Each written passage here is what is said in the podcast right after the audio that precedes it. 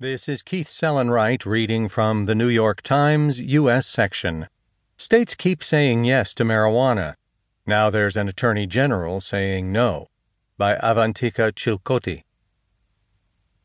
In a national vote, widely viewed as a victory for conservatives, last year's elections also yielded a win for liberals in eight states that legalized marijuana for medical or recreational use. But the growing industry is facing a federal crackdown under Attorney General